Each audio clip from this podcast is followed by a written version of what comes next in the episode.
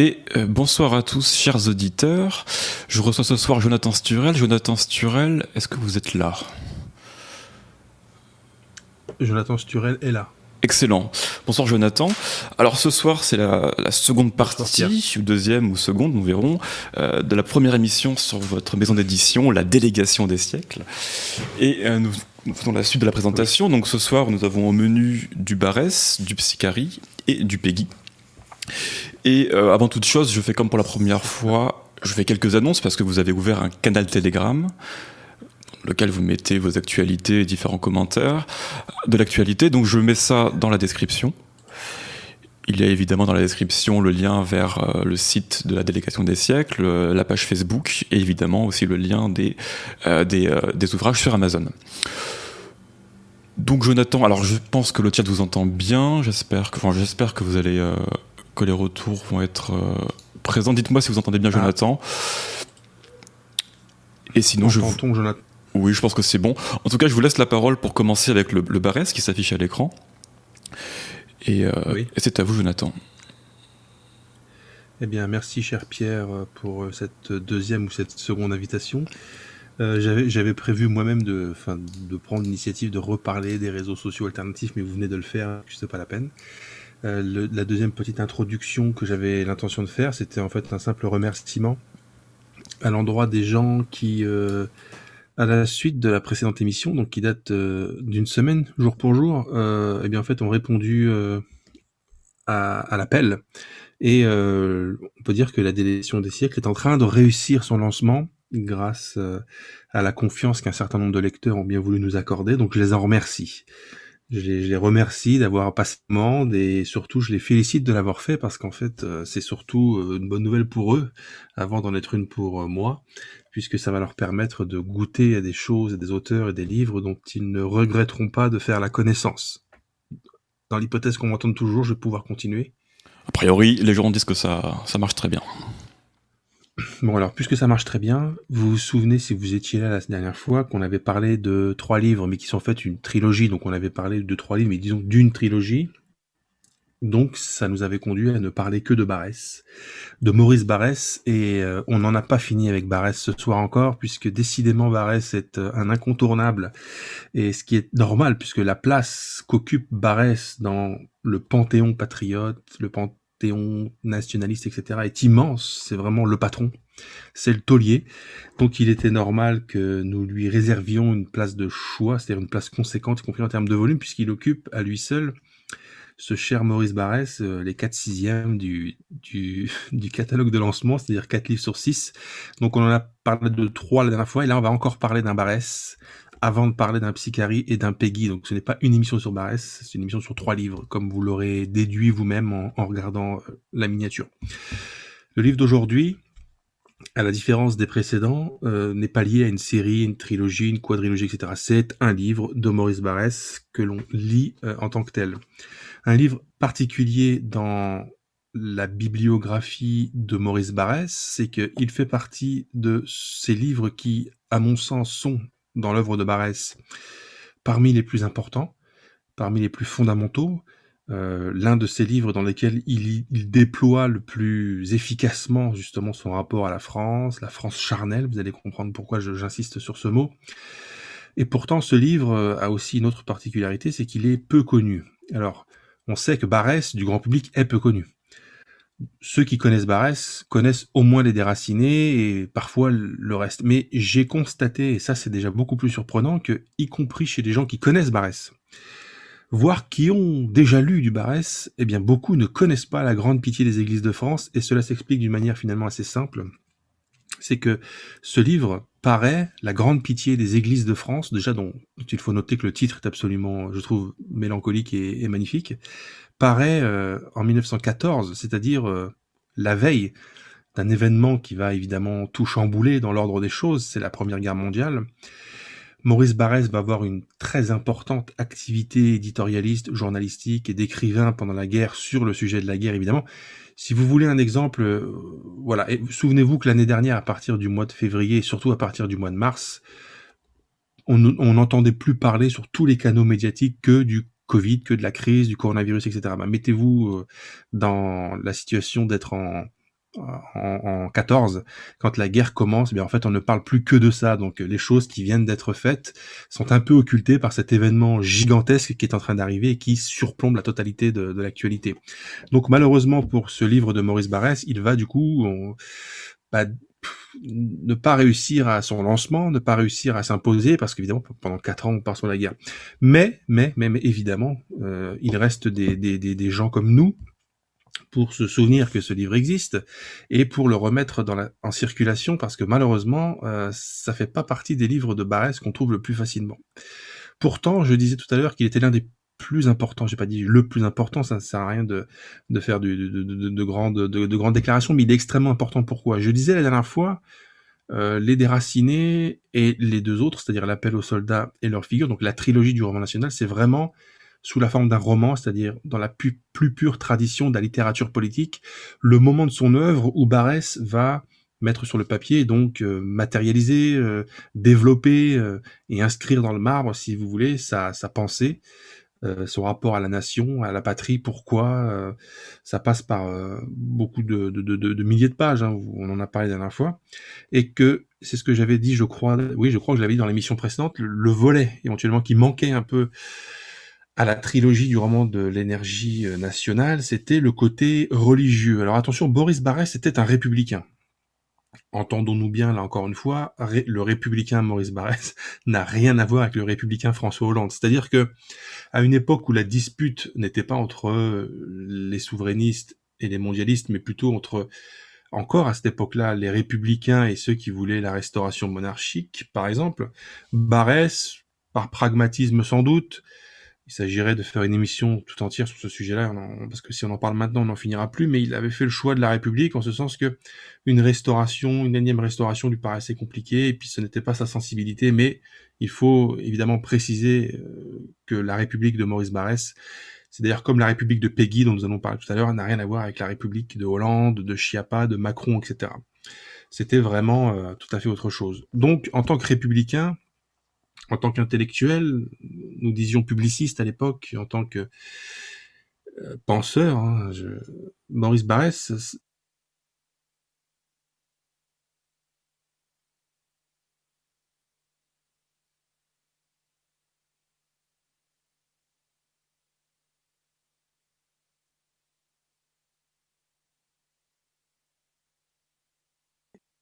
c'est aussi une identité, mais une identité également visuelle.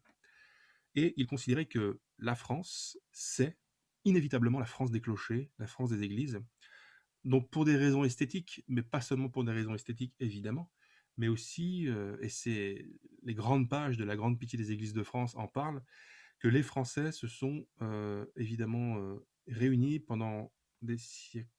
Oui, je crois qu'on n'entend plus, là. On n'entend plus.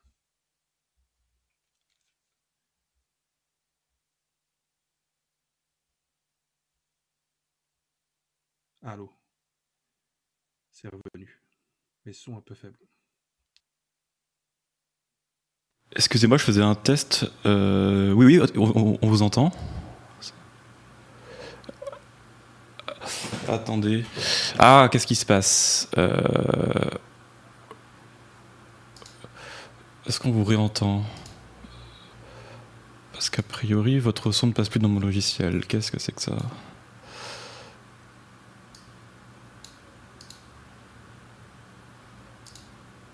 C'est revenu. Bah écoutez, les gens disent que ça revient, mais moi, c'est pas censé marcher. Qu'est-ce qui se passe-t-il?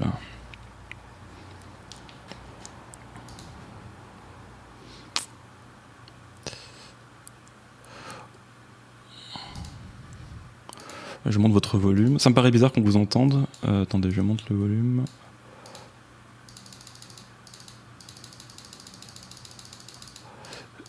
Possible. Il n'y a pas de signal chez moi, mais les gens disent qu'ils vous entendent. Ça, ce qui me paraît étrange. Attendez, comment régler ça?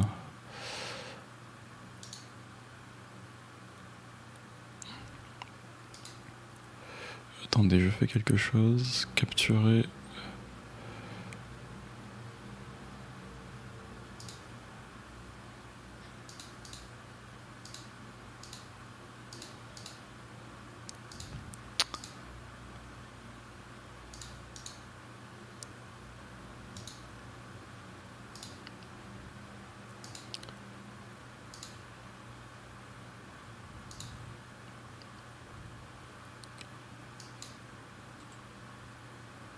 Ah, je crois que ça marche possiblement. Dites quelque chose, Jonathan, je vous écoute. Je vais dire quelque chose. Oui, ça marche. Je dis quelque chose actuellement.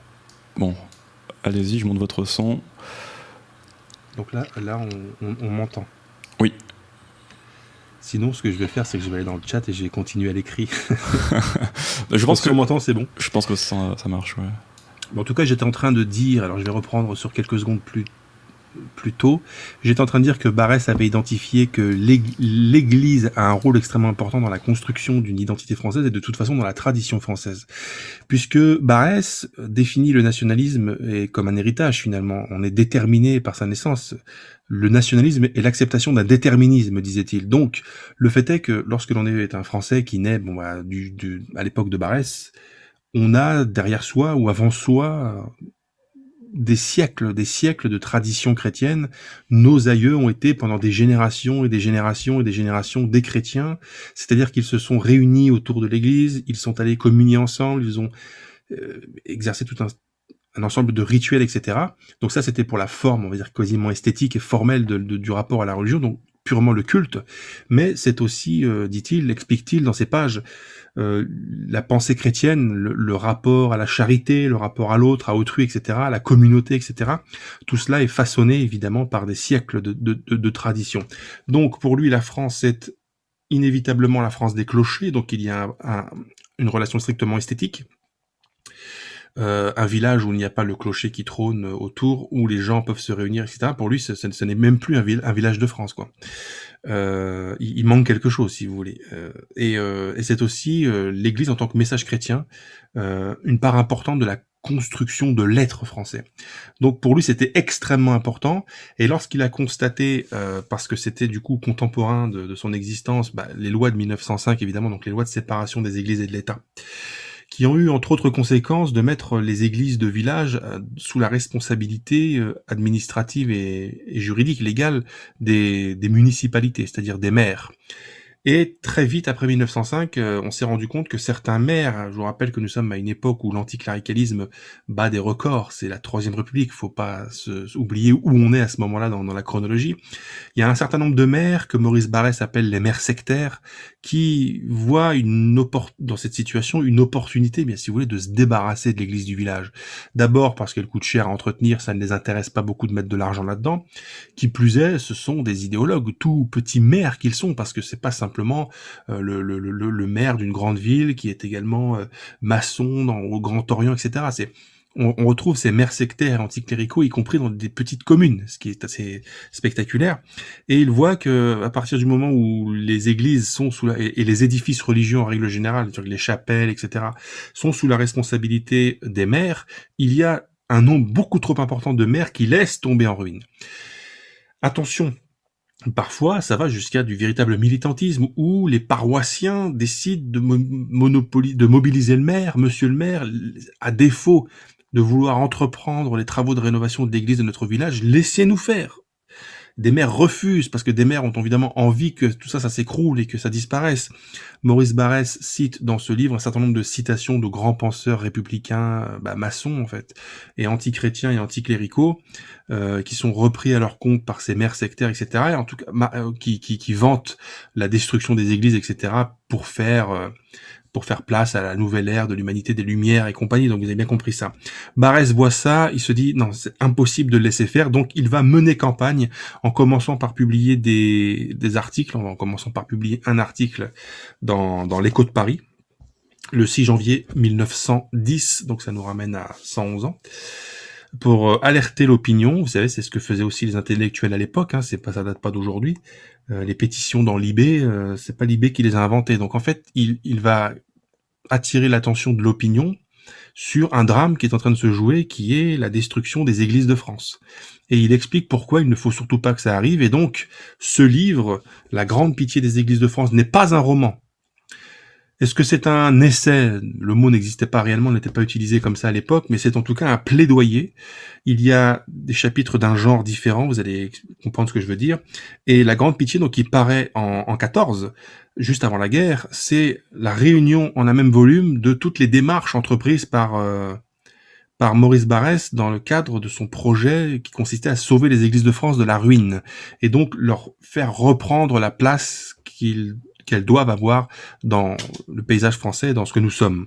Donc il y a dans ce livre des chapitres qui sont quasiment journalistique, où Barrès, à la suite de son appel dans l'Écho de Paris en 1910, reçoit des lettres de toute la France, de gens qui alertent en disant « Oui, chez nous, le maire a fait ceci, l'église a été transformée en latrine publique ici, on a été prendre des dalles, des pierres tombales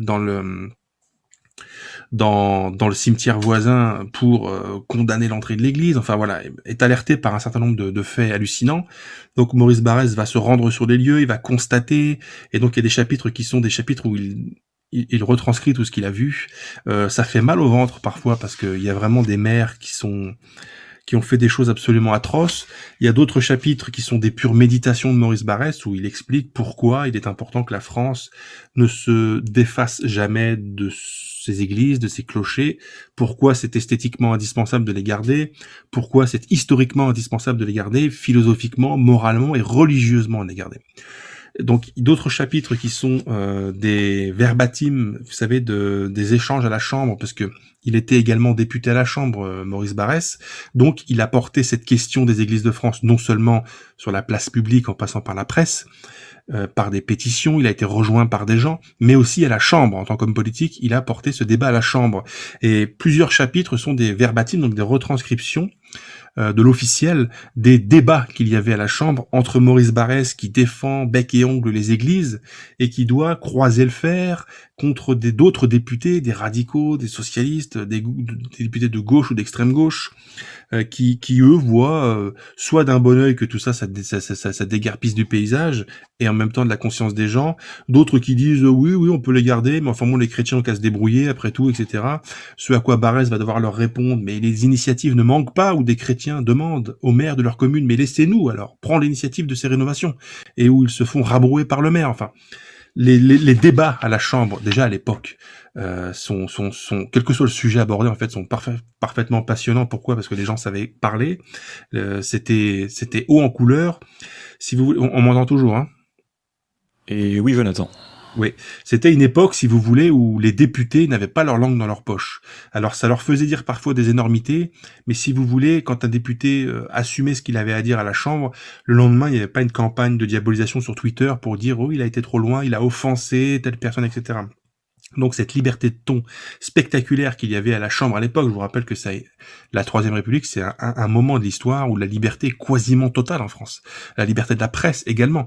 Tout n'était pas les appels à l'insurrection, enfin les atteintes au président de la République n'étaient pas autorisées, la diffamation n'était pas autorisée, mais sur le strict terrain des opinions, des idées, on pouvait dire franchement à peu près tout ce qu'on voulait à l'époque. Donc quand vous allez lire tout ça, vous allez vous prendre la mesure de la chute qui s'est opérée en quelques décennies en termes de liberté. Donc ces chapitres-là sont vraiment passionnants pour ça. C'est une pure plongée dans ce qu'était le jeu parlementaire, la France parlementaire. Et Barrès, que l'on connaît désormais, maintenant que nous avons lu, n'est-ce pas, la trilogie du roman de l'énergie nationale, maintenant que nos éditeurs ont lu ou sont en train de lire Les déracinés, etc. On sait que Barrès est une immense plume, c'est un pur écrivain.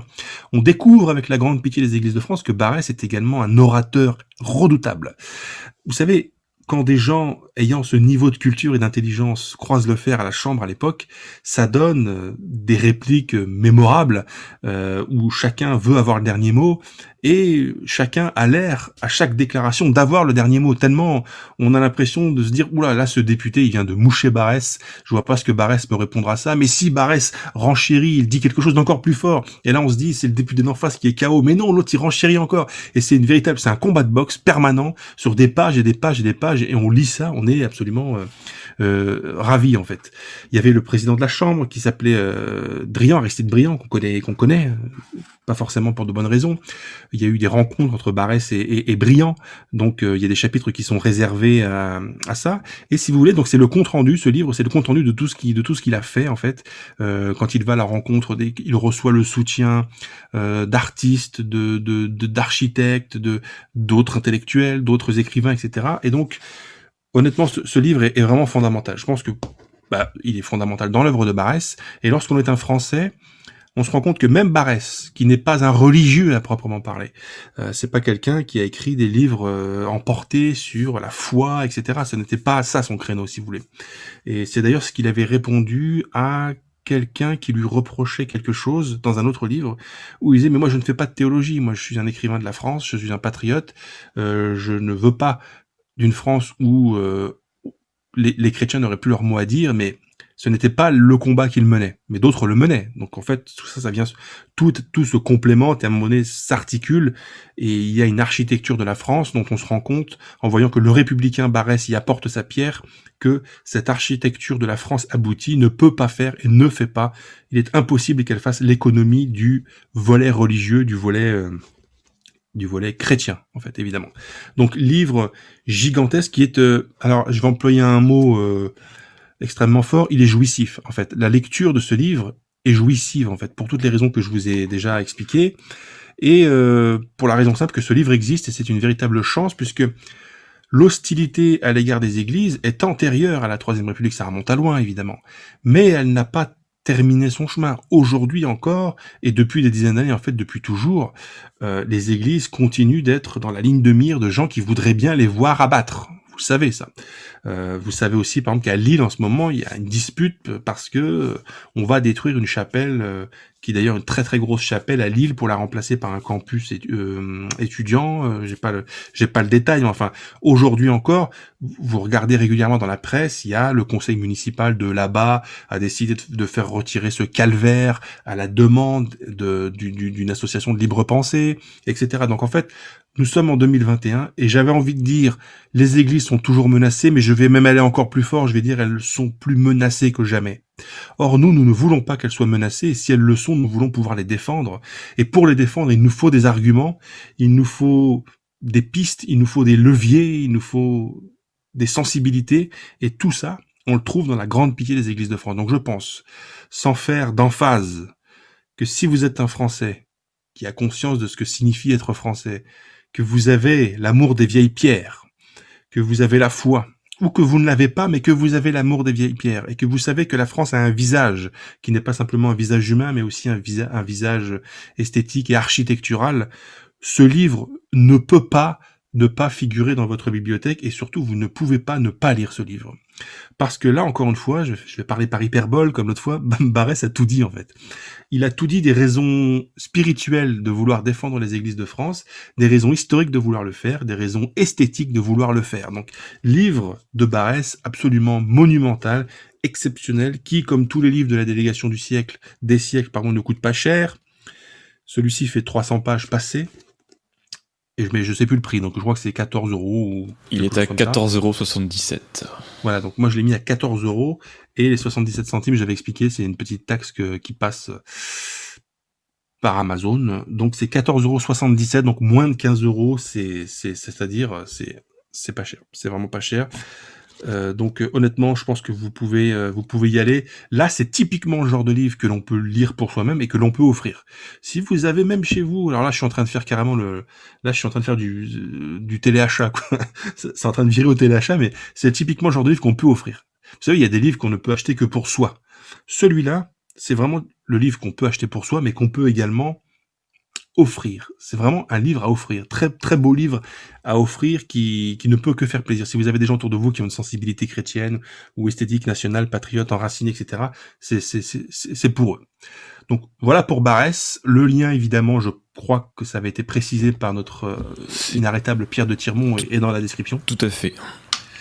Je suis obligé de rappeler, faites attention, sur Amazon, cliquez bien sur la couverture de notre édition. Pas sur les autres.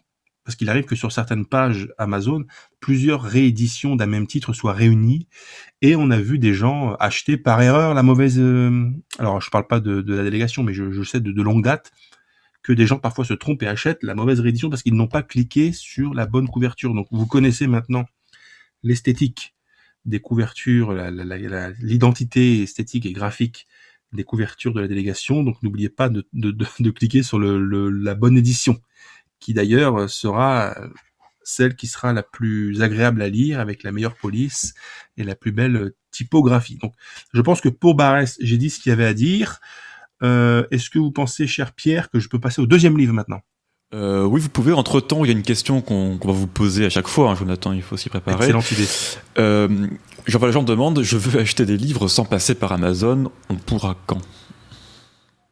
Ça va dépendre des autres qui, comme vous, veulent acheter ces livres, mais qui prennent trop de temps pour le faire. Ce que je veux dire, c'est que plus vite, on pourra passer la deuxième phase qui est de nous passer d'Amazon, bah, je ne demande qu'à le faire, quoi, en fait. Si les livres se vendent mais à petite dose, entre guillemets, ça va impliquer que ça prendra plus de temps. Mais s'il y a des gens qui sont au rendez-vous et que on peut directement dégager la trésorerie nécessaire, parce que lorsqu'il va s'agir de passer en dehors d'Amazon, ça va nécessiter une trésorerie supérieure. Le but, c'est dès que cette trésorerie est atteinte, eh bien, on passe à l'étape suivante et vous pourrez effectivement à ce moment-là acheter le livre. Mais c'est pas on ne parle pas en jours ni en semaines, hein, on parle en mois minimum. Et j'avais une question aussi. Est-ce que vous savez à quelle fréquence en France les églises sont détruites ou reconditionnées ? Est-ce qu'on a des chiffres là-dessus ? Alors, des chiffres doivent exister. Il y a des gens qui font attention à ces choses-là, qui doivent probablement scruter la pièce et même les décisions de justice, etc. Ce que je sais, c'est que c'est à une fréquence beaucoup plus importante qu'on ne le croit. Surtout si l'on se fie aux exemples qui sont référencés dans la presse. Là, en ce moment, il y a le cas de la fameuse chapelle dont j'ai oublié le nom à Lille, qui a été médiatisée particulièrement. Donc, on se dit, mince, ça vient d'arriver, mais en fait, ça arrive beaucoup plus souvent que ça. Et vous savez, là, on parle de la partie la plus spectaculaire qui est la destruction assumée d'une église ou d'un édifice religieux. Mais il y a aussi toutes les fois, et vous pouvez le vérifier lorsque vous vous promenez dans la France profonde, où vous voyez des églises qui sont toujours présentes. Il n'y a a priori pas de projet immédiat de les détruire, mais elles sont depuis des années à l'abandon complet. Ça se fait. Donc c'est des églises qui inévitablement seront amenées à un moment donné à être, la destruction sera amenée à être débattue dans les conseils municipaux, etc. Donc la fréquence, je ne sais pas. Ce que je sais, c'est que c'est beaucoup trop fréquent. C'est très fréquent. Lorsque vous vous promenez dans les centres-villes de certaines villes, moi je l'avais vérifié à Poitiers, parce que j'ai vécu à Poitiers, il y avait, alors j'ai plus le nom de la rue, ni le nom de ce qu'était le nom de l'édifice religieux lorsqu'il était un édifice religieux, mais c'était un couvent, je crois, qui aujourd'hui est un complexe hôtelier, par exemple. Donc soit elles sont détruites littéralement, soit elles sont reconditionnées pour devenir complètement autre chose, à destination touristique, on met des restaurants, des cinémas dedans. On a vu passer une photo d'une église qui est devenue un complexe sportif. Donc en fait, les églises soit sont détruites, c'est-à-dire rasées littéralement, soit transformées en autre chose. Mais c'est aussi grave en fait finalement. C'est la même genre de profanation finalement. Donc j'ai pas la réponse exacte, mais c'est beaucoup trop fréquent. Je crois que c'est encore pire dans les pays protestants ou anglo-américains où les églises sont changées en habitation de manière très courante et systématique, où c'est encore moins sacralisé qu'en France, je crois. Mais bon. Ah bah clairement, oui. Là, aujourd'hui, si vous voulez, il faut savoir qu'en France, on a la chance d'avoir... ça va nous permettre de rendre hommage à Barrès, c'est que nous avons la chance en France d'avoir des lois sur la protection du patrimoine, et théoriquement, lorsqu'un bâtiment ou un édifice ou un monument est classé monument historique, il est beaucoup plus difficile pour une institution, une administration de le détruire. Et il est beaucoup plus difficile aussi pour elle de refuser de débloquer des crédits pour le rénover. Et ça, on le doit à Barrès. On le doit à la campagne de Maurice Barrès, qui a fait ce qu'il fallait pour tellement bien sensibiliser l'opinion que c'est une réussite de Barrès qui a permis de codifier, si vous voulez, dans le marbre juridique législatif, la protection de nos édifices. Et aujourd'hui, beaucoup de nos bâtiments, de nos édifices et de nos monuments sont sauvés de la destruction parce qu'ils ont été, il y a un certain nombre de dizaines d'années ou un certain nombre d'années, classés monuments historiques. Donc merci Maurice Barrès, parce que je disais il y a une minute que beaucoup trop d'églises sont abandonnées et détruites. Merci Maurice Barrès, parce que sans lui et sans son initiative, beaucoup plus le seraient encore. Donc on doit ça à Maurice Barrès, il faut le savoir, on doit beaucoup à Maurice Barrès. Et merci à Jonathan qui nous réédite ce livre de Barrès. Oui, merci aux lecteurs qui voudront bien s'élever intellectuellement et spirituellement en relisant ce livre, ou en le lisant plus exactement. Alors je vous propose de passer sur le Psichari, c'est ça, en deuxième ? Oui, Psichari.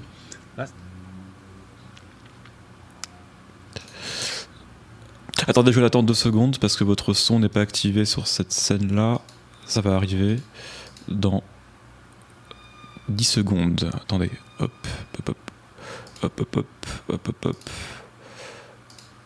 Et c'est bon, vous êtes à l'antenne. Oui. Je suis online. Exactement. Je peux y aller ? Oh, allez-y. C'est bon. Eh bien, je disais que là, on va passer au second livre, au deuxième livre pardon, de la soirée, Psichari. C'est un cas particulier, enfin, je ne parle pas du livre, mais le fait d'en parler, c'est particulier, parce qu'on en a parlé il n'y a pas longtemps sur Radio Athéna, puisqu'on avait fait un rendez-vous de la littérature sur l'appel des armes, justement, de Psichari, qui n'est pas d'ailleurs, j'en profite pour enguirlander notre public, qui n'est pas la vidéo qui a le plus buzzé, comme on dit, puisqu'elle n'a pas fait beaucoup de vues par rapport à d'autres vidéos du rendez-vous de la littérature. C'est bien dommage, mais là, la situation a changé, puisqu'à la différence de la dernière fois, cette fois-ci, les gens ont la possibilité d'acheter, de lire ce livre. Donc, de Psichari, L'Appel des Armes. Je vais quand même redire un mot dessus, je vais pas simplement dire « allez voir l'émission », évidemment. Je vais redire un mot sur ce livre, et je vais dire pourquoi il est important. Je vais le résumer, en fait. L'Appel des armes paraît en 1913, c'est-à-dire quelques mois avant La Grande Pitié des Églises de France. Donc on est toujours à peu près dans la même période. C'est évident, puisque cette période, cette fameuse Troisième République, c'est un des leviers extrêmement important dans le développement intellectuel de la France. Il s'est passé énormément de choses avec énormément de conséquences politiques, idéologiques, même institutionnelles, se sont produites pendant cette période. Donc évidemment, l'historiographie se rappelle de Jules Ferry, se rappelle de comment s'appelle-t-il lui, enfin de toutes les icônes républicaines.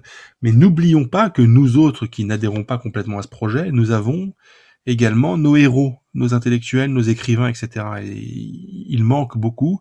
C'est pourquoi d'ailleurs nous les rééditons. Et Psichari fait partie de ces gens dont l'existence et l'itinéraire sont riches d'enseignements pour nous, car je vous rappelle que Ernest Psichari est le petit-fils de l'une de ces icônes républicaines, qui s'appelait Ernest Renan. Et donc c'est sa mère qui était la fille de Renan. Et il était donc le fils de Jean Psichari, qui était un professeur d'origine arménienne, si je ne dis pas de bêtises, ou grec. Psichari. Et donc forcément, il a grandi dans cette bourgeoisie parisienne, c'était la libre pensée, c'était les idées socialisantes, anarchisantes, bourgeoises si vous voulez, c'était les bobos de l'époque. C'est des gens qui voulaient qu'on en finisse avec la religion, qu'on en finisse avec l'armée, qu'on en finisse avec la guerre, qu'on en finisse avec toutes les choses de l'ancien monde et qui voulaient passer au monde d'après, quoi, si vous voulez. Donc Psichari a grandi dans cette atmosphère et donc forcément, il y a eu un moment donné de son existence où il était sensible à ses idées. Et inévitablement, il était sensible à ses idées. Quand vos parents vivent dans ça, que tout votre entourage ne vit que de ça et que vous êtes le petit-fils de Renan, vous ne pouvez pas vous révéler du jour au lendemain l'antithèse de tout ça. Donc il est passé par cette étape. Mais ce qui est intéressant, c'est qu'il en est sorti. Et c'est ça qui nous intéresse chez nous en ce moment, parce que nous voyons bien aujourd'hui que nos adversaires déploient une force de frappe gigantesque et qu'ils convertissent à leurs idées des millions de gens en permanence, quoi. Et c'est désespérant. C'est désespérant. Enfin, moi, quand je vois la jeunesse d'aujourd'hui, les gens qui ont 15, 20, enfin, je suis désespéré. Je me dis, on les a perdus, ces gens-là. Mais en fait, on ne les a peut-être pas perdus, en fait, puisque si on a pu récupérer Psichari alors que vraiment il vivait dans l'équivalent de l'époque des bobos d'aujourd'hui, c'est bien la preuve que l'on peut s'en extirper. Et ce dont nous avons besoin, c'est de rappeler à nos contemporains qu'il est possible de s'extirper de ce marasme. Et pour preuve, des gens s'en sont extirpés et nous avons leurs témoignages et nous avons leurs exemples. Donc Psichari, c'est typiquement le jeune homme qui a grandi dans cet environnement et qui a au fond de lui, tapis au fond de lui, quelque chose qui est du domaine de l'âme française héréditaire. C'est très important. C'est pourquoi il y a cette fameuse phrase dont on avait parlé dans la fameuse émission de Psichari qui dit à propos de son personnage, qui est en fait lui-même. C'est un roman, mais c'est un roman très largement autobiographique. Et son personnage dit rencontre des difficultés lorsqu'il décide d'entrer dans l'armée avec son père, qui, le père du personnage, c'est également très inspiré de Jean Psichari. Et il explique que ce personnage a beaucoup de mal à franchir le pas, de passer le Rubicon, parce qu'il y a la pression paternelle, etc. Et à un moment donné, il décide de prendre le parti de ses pairs contre son père. De ses pairs, c'est-à-dire la longue suite des ancêtres qui précèdent le père. C'est les arrière-grands-parents, les ancêtres ça va jusqu'aux chevaliers, jusqu'aux croisés, voilà, c'est ça les pères des Français. Et le père, c'est évidemment le père, c'est Jean Psichari, pardon, qui va décider de prendre, parce que Jean Psichari était en rupture avec ses pères. Et donc Psichari va prendre le parti de ses pères contre son père, c'est l'un des grands moments où il explique ça dans le livre, où il décide d'assumer qu'il est un Français finalement, et que dans ses veines et dans son cœur et dans ses tripes et dans son cerveau, ce qui prend forme et ce qui reste, ce qui se consolide, c'est ce qu'il hérite de siècles et de siècles de témoignages en fait. Et son père a beau être un intellectuel qui dit tout l'inverse, il se rend compte, Psichari, que son père a tort en fait. Et ça me rappelle à une petite phrase que j'aime bien rappeler lorsque je parle de Barrès, où Barrès disait que l'intelligence, c'est une petite chose à la surface de nous-mêmes en fait, et que sous cette surface très fine, quand il dit l'intelligence, c'est les constructions intellectuelles, les idéologies, etc., qu'il y a au-dessous de tout ça, au-dessous de ce vernis que l'on s'applique de temps en temps en fonction des influences que l'on subit à un instant de notre vie, il y a le fond français. Et le fond français vit sous ce vernis et parfois craque ce vernis. Et chez Psichari, ça a craqué ce vernis. Donc l'appel des armes, c'est typiquement ça. La voie qui avait été choisie, qui avait été empruntée, enfin la sensibilité qui s'est manifestée chez Psichari pour renouer avec ses pères, avec ses ancêtres, donc avec la longue tradition française, ça a été l'armée. Et donc, l'appel des armes, c'est l'histoire d'un jeune Français qui décide de s'apostasier presque de l'idéologie socialisante et antimilitariste, et en fait, on disait pas mondialiste à l'époque, mais si vous voulez, humaniste de son père, et qui décide de retourner à la tradition par la voie des armes. C'est l'appel des armes. C'est qu'il y avait quelque chose au fond de Psichari qui l'appelait. Et ça a pris la forme des armes. Ça prendra chez Psichari également l'appel de la foi, de la religion. C'est son autre livre. On en parlera une autre fois. Mais il y a deux moyens de renouer, de se réconcilier avec ce qu'est la France de toujours. C'est la grande France des grandes traditions militaires et évidemment la France de la foi, la France chrétienne. Et Psichari a fait la jonction entre les deux. Et lorsqu'il meurt en 14, il meurt, lui, le petit-fils de Renan, avec un chapelet autour du poignet. Il meurt avec. Et il meurt avec l'intention de revenir de la guerre pour entrer dans les ordres. Il ne le fera pas parce qu'il va mourir à la guerre, mais c'est pour vous dire ce qu'est la trajectoire d'un Français de l'époque. C'est extrêmement encourageant, évidemment, puisque ça signifie que c'est possible de le faire. Et c'est cet exemple que je veux remettre à la disposition des gens. Qui plus est, c'est un roman, c'est très bien écrit, évidemment, par quelqu'un qui était un fin lettré, avec une grande culture. Dans son milieu, c'était la moindre des choses. C'est franchement, c'est un livre que j'ai trouvé parfaitement émouvant. D'abord parce qu'on sait que c'est très inspiré par la vie de Psichari. C'est très bien dit, c'est très bien fait. L'édition que nous proposons à la Délégation des Siècles est agrémentée de deux textes de Barrès sur Psichari. Parce que Barrès, je vous ai dit tout à l'heure qu'il avait une grosse activité journalistique et éditorialiste pendant la guerre. Et lorsque un écrivain ou un grand nom mourait au champ d'honneur, eh bien Barrès lui rendait témoignage et hommage dans la presse, dans l'Écho de Paris. Donc il a écrit des articles sur Psichari à la suite de la disparition de Psichari. Bon, il l'avait fait avant aussi, mais là il le fait pour dire à quel point Psichari, pour vous dire à peu près les choses que je vous ai dites en fait, à quel point Psichari, l'exemple, le modèle, la trajectoire de Psichari est importante, et à quel point c'est d'autant plus spectaculaire que ça vient du petit-fils de Renan, que Maurice Barrès a bien connu, pas personnellement, mais dont il a fréquenté les œuvres lui-même. Il y a un texte de Barrès dans notre édition qui s'appelle L'Enfant et le Vieillard. Évidemment, l'enfant, c'est Ernest Psichari, le vieillard, eh bien, c'est son grand-papa, comme il l'appelait, c'est-à-dire Ernest Renan. Et il explique, en fait, que ça, c'est vraiment un texte très important de Barrès, hein. Court texte très important de Barrès qui dit que, en fait, Renan, nous, les gens de la génération de Barrès, ont été emportés par le style de Renan, c'était beau, c'était flamboyant, etc. Il nous proposait tellement de choses nouvelles, etc. Mais en fait, il s'est trompé. Et l'enfant, le petit-fils, a corrigé son grand-père, en fait, par son exemple, en intégrant l'armée, en devenant non seulement militaire, mais militariste, en rejoignant la religion, en devenant non seulement un croyant, mais un pratiquant. Et bien, ce qu'il fait, c'est qu'il a corrigé son grand-père, la lignée des Renan, qui s'était malheureusement mal engagée avec le grand-père. Eh bien, le petit-fils vient corriger tout ça. Alors évidemment, Barrès le dit beaucoup mieux que moi, hein, et puis en plus, il le dit à l'écrit. Donc je vous conseille, honnêtement, le roman de Psichari est excellent. riche d'instructions, et les textes de Barrès qui suivent ce roman dans notre édition sont absolument excellents aussi. Honnêtement, je vois pas comment on peut en faire l'économie. C'est très beau. C'est très beau sur la forme, donc stylistiquement parlant, c'est très beau littérairement, c'est de la belle culture, si vous voulez, de la belle littérature, mais c'est aussi très intéressant intellectuellement, pour l'exemple que ça fournit, que ça délivre. C'est relativement un livre qu'on peut également offrir si vous avez des jeunes autour de vous, ou des moins jeunes d'ailleurs, mais si vous voulez leur prouver que vous n'avez pas tort d'être patriote français, et que tôt ou tard on en revient toujours à la France, parce qu'elle est éternelle et qu'elle nous surpasse, l'exemple de Psichari peut être... donner en exemple aux gens autour de nous qui en douteraient. Est-ce qu'on m'entend toujours ? Alors oui, on vous entend toujours. Combien y a-t-il de pages ? Parce que j'imagine que c'est un gros bouquin s'il y a trois... Eh bien, figurez-vous que je vais vous donner le nombre de pages, mais il n'est pas si gros que ça. Donc ça... 260 pages. Entendu. Il y a 260 pages, donc c'est pas le plus gros livre de la Délégation des siècles évidemment, mais du coup ça en fait un format tout à fait normal en fait.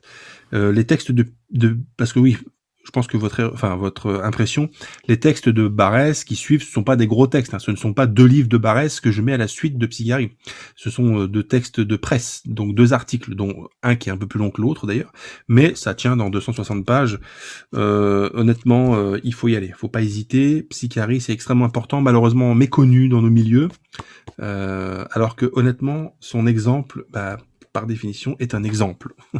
Je sais pas si quelqu'un a envie de dire quelque chose dans le chat sur Psichari. J'ai l'impression que non. Hein. Et je précise que l'ouvrage est à 13,19€. Donc c'est vraiment pas cher. 13,19€.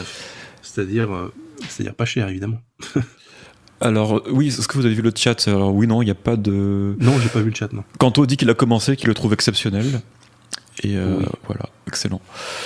Est-ce que vous voulez passer à la suite, au Péguy? Oui, je vais passer au Péguy, mais avant, je vais redire un mot sur le Psichari, que j'avais déjà dit dans l'émission, mais bon, comme l'émission, les gens vont pas retourner la voir. Il y a un moment donné vraiment intéressant qui est une vraie gourmandise littéraire que Psichari s'était offerte. Psichari était lecteur de Vigny, et donc évidemment, j'ai plus le titre en tête. Servitude et Grandeur Militaires, voilà. Et donc, il y a un personnage à un moment donné qui s'appelle... D'Arc, que le personnage de Psichari va rencontrer en songe dans l'Appel des Armes. C'est un moment extrêmement puissant du livre. C'était juste ce que je voulais rajouter. Entendu. Donc du coup, on va passer à Péguy, si vous voulez. Oui, alors je passe sur la troisième scène. Alors, on ne vous entend pas. Attendez 10 secondes que je vous rajoute. Monsieur Sturel, où est-il ? Il est, a priori, ici. C'est bon, je monte votre son. C'est bon, vous pouvez... y aller, Jonathan. Vous voulez dire qu'on m'entend ? C'est ce que je veux dire. Oui. Excellent. Effectivement, donc troisième et dernier livre de la soirée. Péguy. Bon, évidemment, Péguy. Est-ce que j'ai besoin de présenter Péguy ? On a envie de dire non, tout le monde connaît Péguy. Et pourtant, il faut présenter Péguy parce que tout le monde connaît son nom, surtout. Mais connaît très peu son œuvre, connaît peu son engagement et connaît peu ce qu'est réellement Péguy. Charles Péguy, de son prénom, a publié beaucoup de choses. Évidemment, il a été très prolifique. D'ailleurs, il a été non seulement un auteur, mais il a également été un éditeur. Il avait lancé une grande entreprise éditoriale qui s'appelait Les Cahiers de la Quinzaine, qui commence en 1900, tout rond, jusqu'à 14, sa mort. Et ça paraissait toutes les quinzaines. Alors je crois qu'il y a certaines quinzaines qui ne sont pas parues, parce qu'il y a forcément toujours des retards, etc. Mais ça fait des dizaines et des dizaines et des dizaines de cahiers de la quinzaine qui ont paru. Et le plus souvent, eh bien en fait, si vous voulez, qu'est-ce que faisait Péguy ? Il s'auto-éditait d'une certaine manière. Il écrivait ses textes et il les publiait dans ses cahiers de la quinzaine. Et parmi les textes qu'il a publiés, il y en a un qui s'appelle L'Argent, et il l'a publié en 1913, sachant qu'il meurt en 14, donc il est, si vous voulez, au point le plus abouti de sa maturation politique et intellectuelle et spirituelle. Et la même année, il publie L'Argent Suite. C'était une habitude que Péguy avait d'écrire quelque chose et parfois, quelques mois plus tard, de revenir dessus et de faire la suite, parce qu'il était, tout en ayant évidemment une cohérence intellectuelle, il était beaucoup un intuitif et un impulsif parfois. Et il pouvait, Péguy, c'est pour ça cette force de travail est inouïe et je ne vais pas dire qu'elle est unique évidemment dans les lettres françaises, mais il avait la capacité, Péguy, d'ouvrir un journal, de voir un article, et sur la base de ce seul article, lui répondre et faire tout un livre dessus, quoi. Je ne sais pas si vous voyez l'énergie du bonhomme, je parle d'un temps où il n'y avait pas d'ordinateur, quoi. Et il n'y avait même pas de machine à écrire en ce qui concerne Péguy, enfin en tout cas lui n'en utilisait pas, hein, puisque ses manuscrits sont manuscrits en l'occurrence, et non pas tapuscrits. Donc c'était une époque où franchement les auteurs étaient impressionnants d'énergie. Péguy, c'est un sacré bonhomme, hein. Avant de parler de l'argent et l'argent suite, il faut préciser que bon, il est plus âgé que Psichari, mais il a connu Psichari, ils se sont même très bien connus, ils étaient amis en fait, si vous voulez. Et d'ailleurs, quand L'Appel des Armes paraît en 1913, il y a une dédicace à Péguy au début du livre, dans l'édition originale, à celui dont l'esprit m'accompagnait dans les solitudes de l'Afrique, à cet autre solitaire en qui vit aujourd'hui l'âme de la France et dont l'œuvre a courbé d'amour notre jeunesse, à notre maître Charles Péguy, ce livre de notre grandeur et de notre misère. Ça, c'est la dédicace de Psichari à Péguy en introduction de l'Appel des Armes. Donc les deux se connaissaient, et ils se connaissaient physiquement, c'est-à-dire qu'ils s'étaient déjà rencontrés, ils passaient beaucoup de temps ensemble, etc. Et ils ont un parcours qui est très proche, parce que Péguy, lui aussi, à un moment donné de son existence, fréquentait les socialistes, même si on va y revenir, le socialisme de Péguy, là encore une fois, c'est pas du tout le socialisme de François Hollande, ce n'est même pas le socialisme de Jaurès, mais Péguy a été, mais ça on peut l'expliquer maintenant, qu'on a du recul et qu'on connaît sa correspondance et qu'on a beaucoup de témoignages sur lui, il a été tenté par une sorte par le républicanisme, l'universalisme, l'antimilitarisme, l'athéisme, l'anticléricalisme. Vous voyez un petit peu d'où vient Péguy, quoi. Mais ça n'a pas duré très longtemps, finalement, parce qu'en fait, Péguy, si vous voulez, a grandi dans le fameux Faubourg Bourgogne. C'est à Orléans. Il est natif d'Orléans, et il est un... Comment dirais-je ? Il est un petit Jean, en fait. Il va rentrer à l'École Normale Supérieure grâce à une bourse de la République. Donc il sera longtemps redevable à la République d'avoir fait de lui un homme de lettres. C'est pourquoi il ne reniera jamais la République, même si là encore, la République de Péguy, c'est plus Sparte que Sodome et Gomorrhe. C'est plus Sparte que la République française, que la Cinquième République, si vous voulez. Là aussi, il faudrait qu'on ça nous emmènerait loin, mais Péguy était effectivement un républicain d'un genre un peu différent de Barrès d'ailleurs, mais en tout cas les deux étaient d'un genre différent de la République telle qu'on l'entend aujourd'hui. Donc il va suivre à peu près le même itinéraire que Psichari, c'est-à-dire que lorsqu'il sera petit, il va fréquenter, et dans L'Argent que nous rééditons, il y a des pages magnifiques où il explique que lui, petit écolier du Faubourg Bourgogne d'Orléans, dans la décennie 1873, 1870, 1880, il y avait l'école républicaine et les fameux hussards, comme il les appelait, c'était les instituteurs de la République à qui il va rendre un hommage toute sa vie, et le catéchisme du curé de l'église voisine, en fait. Et il explique dans l'Argent Suite cette chose exceptionnelle qui disait, nous les enfants, on n'était ni des chrétiens ni des républicains. On était des gamins qui allions devant le professeur recevoir l'enseignement du professeur, et nous allions devant le curé recevoir l'enseignement du curé, et on était très bien avec ce double enseignement, en fait. Il faut le préciser à une époque où aujourd'hui, on a construit une narration qui oppose absolument l'enseignement chrétien et l'enseignement républicain de cette époque-là. Évidemment que la République a voulu une école laïque, et elle l'était du temps de Péguy. Évidemment qu'elle a voulu une école qui arrache les écoliers, les petits Français, à leur déterminisme pour en faire des petits républicains. Mais cette greffe n'a pas pris sur Péguy, en tout cas elle n'a pas pris tout le temps. Et il est important, comme avec Psichari, en tant que témoignage, qu'il est possible de s'extraire du marasme gauchiste. Avec Péguy, nous avons la démonstration que l'on peut. Même si l'on a reçu l'instruction et même le formatage républicain de la Troisième République laïque, la capacité à un moment donné de revenir aux fondamentaux. L'itinéraire de Péguy, c'est l'itinéraire d'un retour aux fondamentaux comme Psichari. Donc ça, c'est encore une fois extrêmement important. Donc, petit écolier, petit enfant, quoi, si vous voulez, il ne connaît pas son père, puisque son père naît l'année de sa naissance, meurt l'année de sa naissance. Il a 10 mois, je crois, Charles Péguy, lorsque son père meurt, donc il va être élevé par sa mère et sa grand-mère. Ok ? On m'entend toujours ? Oui. Qu'est-ce qu'il va faire? Il va aller à l'école, comme tous les petits écoliers de son âge, et il va aller au catéchisme, en fait, comme tous les petits Français de son âge.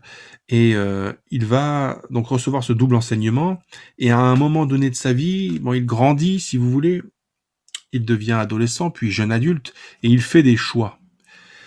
Il fait des choix qui vont l'emmener du côté du socialisme, etc. Mais là, si vous voulez, je vais prendre le temps de lire, il y en a pour 5 secondes, un extrait du livre Notre Cher Péguy des frères Tharaud. Les frères Tharaud, Jérôme et Jean Tharaud en l'occurrence, ont bien connu Péguy. Vous savez, ce Péguy qui a bien connu Psichari, qui ont bien connu tout ce petit monde, on s'y retrouve finalement. Le monde est petit finalement. Et donc pourquoi Péguy était socialiste et pourquoi aujourd'hui nos contemporains, une partie de nos contemporains, une partie de nos compagnons de lutte sont un peu rebutés par Péguy parce que c'était le républicanisme et puis c'était le socialisme. Mais il faut rappeler ce qu'était le socialisme de Péguy. Ce rappel a été fait par les frères Tharaud qui disent, je cite, donc ouvrez les guillemets, ce socialisme de Péguy ressemblait beaucoup plus au socialisme de Saint-François qu'à celui de Karl Marx. C'était une disposition du cœur, une conception évangélique qui venait du fond de son enfance, de la vie qu'il avait menée jusqu'à 15 ou 16 ans à Orléans, rue Bourgogne, au milieu des petites gens d'autrefois, sérieux, honnêtes, appliqués à leur métier. Ce menu peuple-là, Péguy en était, Péguy l'aimait. Et voilà comment Péguy devient socialiste, parce qu'il identifie le socialisme à cette époque de sa vie, donc jeune adulte, voire post-adolescent, comme étant la force politique du moment qui permet de prendre le parti des petites gens. Et vous savez ce que c'est, un esprit jeune est un esprit influençable, il suffit qu'il rencontre des gens qui ont la même opinion et on a vite fait de se construire à partir de là ce que l'on croit être une opinion. Et on est influencé par son entourage. Il s'avère que lorsqu'il arrive à Sainte-Barbe, Péguy, après avoir fait son année d'instruction militaire, il revient à Sainte-Barbe pour préparer Normale. Il rencontrera d'autres personnes qui, eux aussi, sont sensibles aux idées socialistes de l'époque, etc. Donc forcément, ça a créé des dispositions autour de lui, un moule, etc. Mais le socialisme originel de Péguy, c'est pour ça que moi, le socialisme de Péguy ne me fait pas peur. C'est pas le socialisme de Karl Marx, comme on a dit, mais c'est même pas celui de Jaurès. C'est vraiment le socialisme comme déclinaison laïque de la charité chrétienne. C'est pour aider les petites gens, c'est pour la cause des petites gens. M'entend-on toujours? Oui, tout à fait. Vous en profitez pour boire un verre d'eau, en fait. Exactement, je suis en train de faire diversion. Donc, sur ça, il ne faut pas avoir peur du socialisme de Péguy. J'aurais bien une anecdote à vous raconter sur la famille Péguy, mais je ne sais pas si je peux le faire. Pensez-vous que je puisse le faire, cher Pierre? Oui, je pense que vous avez envie de le faire, alors faites-le. Écoutez, il y a quelque temps, je me balade à Lyon, dans les bouquinistes, évidemment. Et je cherchais justement des Péguy, des livres de Péguy à cette époque. Écoutez bien mon anecdote, elle n'est pas inintéressante. Je cherchais des livres de Péguy et chez les bouquinistes, alors si vous avez de la chance vous en trouvez, si vous n'avez pas de chance vous n'en trouvez pas. Et il s'avère que je n'en trouvais pas des masses dans les bouquinistes de Lyon des livres de Péguy. Je vais chez ce bouquiniste et je demande, voilà, est-ce que vous avez un rayon Péguy? Enfin, en fait, je savais où il était puisque je venais régulièrement. Est-ce que vous avez des Péguy? Est-ce que vous avez entré des Péguy? Je sais pas, oui, allez voir, on va voir. Il y avait toujours rien, bref. Donc je trouve autre chose, je passe à la caisse, et pendant que je suis en train de payer mon livre, qui n'est donc pas un livre de Péguy, il y a des gens de l'autre côté de la vitrine, sur le trottoir, qui sont en train de parler avec l'un des bouquinistes et des clients en fait, qui sont là, le coffre ouvert avec des gros cartons de livres, et vous savez, un bouquiniste, vous pouvez aller vendre vos livres, donc en fait c'était des gens qui venaient proposer des livres à vendre aux bouquinistes. Et j'entends Péguy, ah, Péguy, Péguy, je dis que c'est en train de parler de Péguy. Je sors, et je vois que ces cartons qui avaient été disposés sur le trottoir étaient remplis de livres de Péguy. Vous rendez-vous compte que ça fait un moment à ce moment-là que je cherche des livres de Péguy et que je peine un peu à en trouver. Et là, je vois des pleins cartons de livres de Péguy. Mais je dis, qu'est-ce que c'est que cette plaisanterie? Est-ce une caméra cachée, cher Pierre de Tiremont? Eh bien non, c'en est pas une. Et je commence à engager la discussion avec le vieux monsieur qui apportait ses livres. Et je lui dis, wow, des livres de Péguy, c'est incroyable, etc. Je lui dis, mais vous étiez professeur pour avoir autant de livres de Péguy, etc. Il me dit, non, non, même pas professeur, etc. Et donc, on commence à parler de Péguy avec ce vieux monsieur.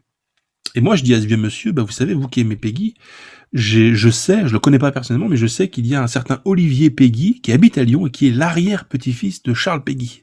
Et moi, je lui dis ça, je pense l'impressionner, entre guillemets, quoi. Et il me dit, oui, je connais, c'est mon c'est mon fils. » Je lui dis « Attendez, cher monsieur, si vous êtes le père de l'arrière-petit-fils de Péguy, si je ne m'abuse, vous êtes le petit-fils de Péguy. » Il me dit « Oui, je suis le petit-fils de Péguy. » Et donc j'avais en face de moi depuis tout à l'heure le petit-fils de Péguy, en droite ligne. Le monsieur s'appelle Michel Péguy. C'était le petit-fils de Péguy. Évidemment, il n'a pas connu son grand-père, hein. Comme vous le savez, son grand-père est mort en 14. Mais j'avais en face de moi le petit-fils de Péguy, et je parle avec lui. Et à un moment donné, on est amené à parler du livre des frères Tharaud, dont je vous ai lu un extrait il y a quelques instants. Vous savez, les frères Tharaud sont un peu connotés politiquement. C'était la droite, voilà. Lorsque je cite le nom Tharaud devant le petit-fils de Péguy, il fait la moue un petit peu, il me dit oh, oui c'est vrai, il y a eu les Tharaud, ils ont écrit un livre sur Péguy, c'est vrai. Je dis oula, vous n'avez pas l'air emporté. Il me dit oh, vous savez, nous les Tharaud, c'est un peu à droite quoi, c'est un peu noté, connoté politiquement. Je lui dis ah bon, enfin dans ma tête je suis un peu surpris de ce qu'il est en train de me dire. Ces gens ont connu Péguy, Péguy les appréciait, ils s'admiraient tous quoi. Mais le petit-fils de Péguy est un peu sceptique, les Tharaud, oui bon. Et après le petit-fils me dit bon nous nos options politiques c'est comme Péguy, c'est le socialisme. Et je comprends en parlant avec lui que le socialisme tel qu'en parlait le petit-fils de Péguy que j'avais en face de moi n'avait vraiment rien à voir avec le socialisme du grand-père. Donc le petit-fils ne comprenait pas quel était le socialisme de son grand-père et j'ai soupçonné que ce petit-fils était en fait un électeur de François Hollande, parce qu'il se croyait socialiste pour être comme son grand-père, sauf que Charles Péguy, est-ce que vous imaginez Pierre de Tiremont, Charles Péguy voter François Hollande à l'élection présidentielle? Non, je l'imagine pas. Je ne l'imagine pas. Eh bien, ce petit-fils avait l'air de l'imaginer, etc.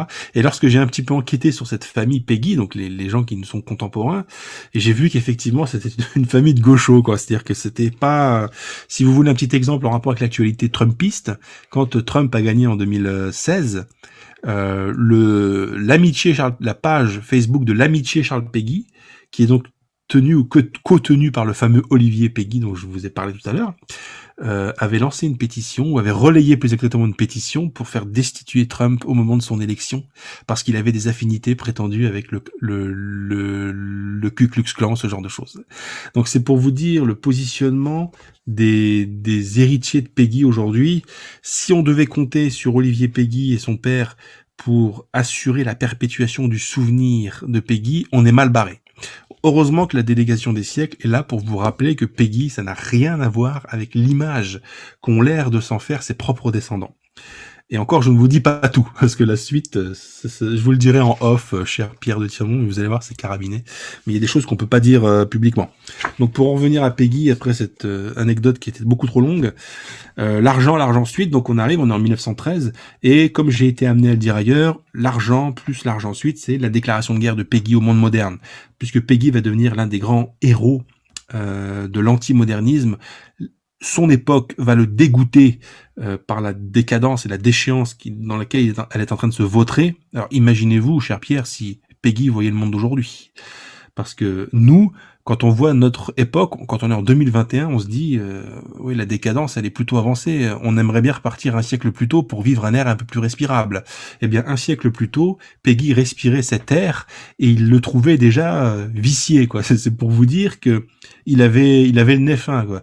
Il avait bien senti où est-ce que tout ça nous amènerait. Effectivement, il s'était pas trompé. Donc, il déclare la guerre à ce monde. Et dans l'argent suite, si vous voulez, c'est quoi? Il y a des pages. On m'entend toujours, hein? Oui, tout à fait. Oui. Dans les pages, je dois préciser que le volume de la délégation des siècles, donc je vous parle, que vous avez, je crois, à l'écran, c'est la réunion de deux volumes. Donc c'est en fait un double Péguy. C'est l'argent plus l'argent suite. Hein. Ce n'est pas un livre qui s'appelle l'argent suite. Ce titre n'aurait d'ailleurs aucun sens. C'est l'argent plus l'argent suite, donc un double Péguy. Et dans l'argent en particulier, il va avoir des pages absolument magnifiques, mais vraiment magnifiques, sur ce qu'était la vie des petites gens et du peuple du Faubourg Bourgogne d'Orléans.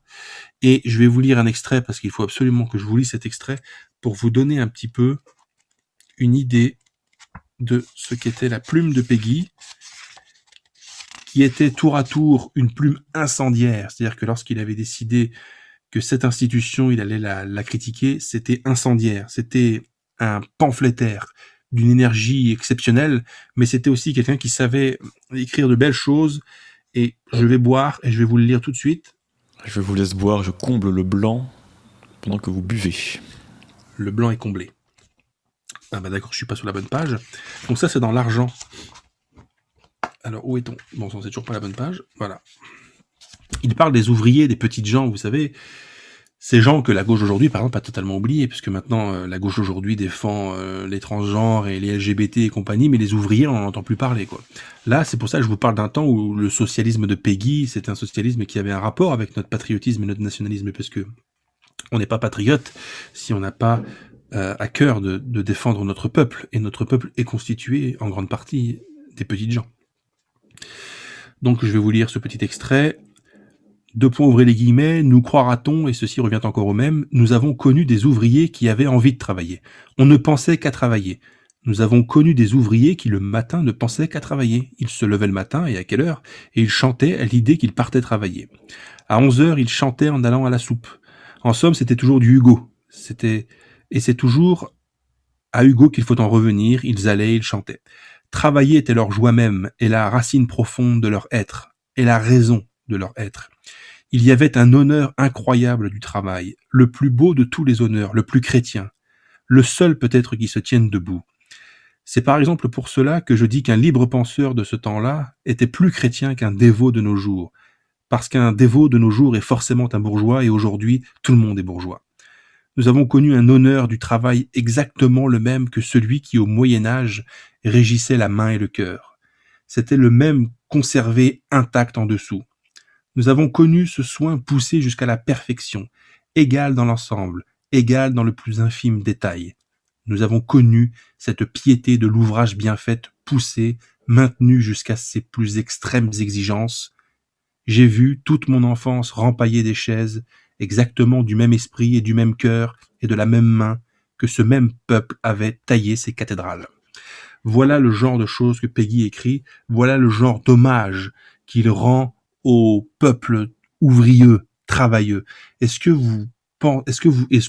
selon vous, Pierre de Tiremont, aujourd'hui, quelqu'un qui serait un idéologue de gauche, un homme de gauche, écrirait des choses aussi magnifiques et aussi poignantes sur le petit peuple, le peuple des petits travailleurs? Ça n'existe plus. Écoutez, j'ai lu des extraits de La Gannerie et c'est pas aussi beau, effectivement.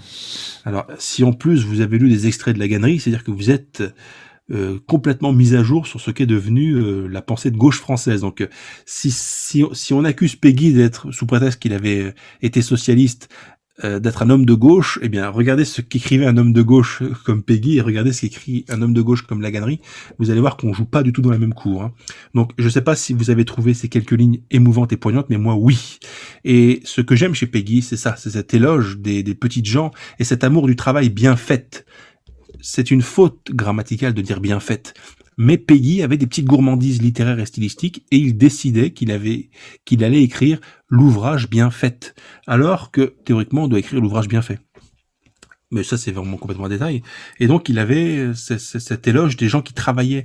Et c'est vrai, c'est pas si vieux que ça. Vous savez, Péguy disait que les gens qui étaient autour de lui à Orléans, dans le Faubourg Bourgogne, dans la décennie 1870, était semblable au peuple qui avait bâti les cathédrales. C'était presque le même peuple pour lui.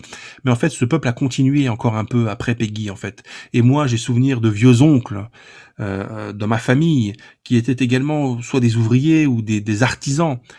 J'avais un oncle qui faisait de la sculpture sur bois, mais si vous aviez vu ce que ce vieil oncle faisait de ses mains avec un outillage rudimentaire sur du bois, c'était magnifique.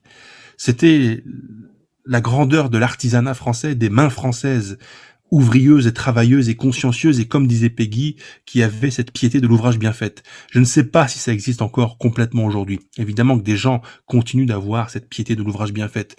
Mais du temps de Péguy, il était déjà temps de leur rendre hommage, parce que Péguy avait senti que ce monde-là était en train de s'écrouler. Le moins qu'on puisse dire, c'est qu'il avait vu juste, parce que ce monde-là s'est écroulé. Donc ce que j'aime dans L'Argent Suite, c'est que Péguy est capable d'alterner énergie puissante de pamphlétaire, souvenirs émouvants, retour en arrière sur son enfance pour mesurer à quel point le monde est en train de se détruire. Et pour ça, il faut évidemment se référer à ce qu'était le monde il y a encore quelques années.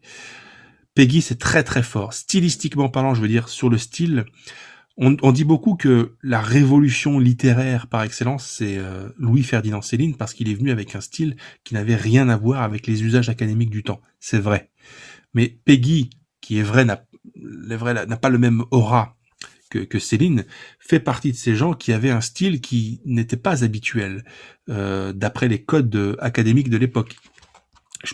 Je voulais vous lire un autre passage où il raconte d'autres choses magnifiques.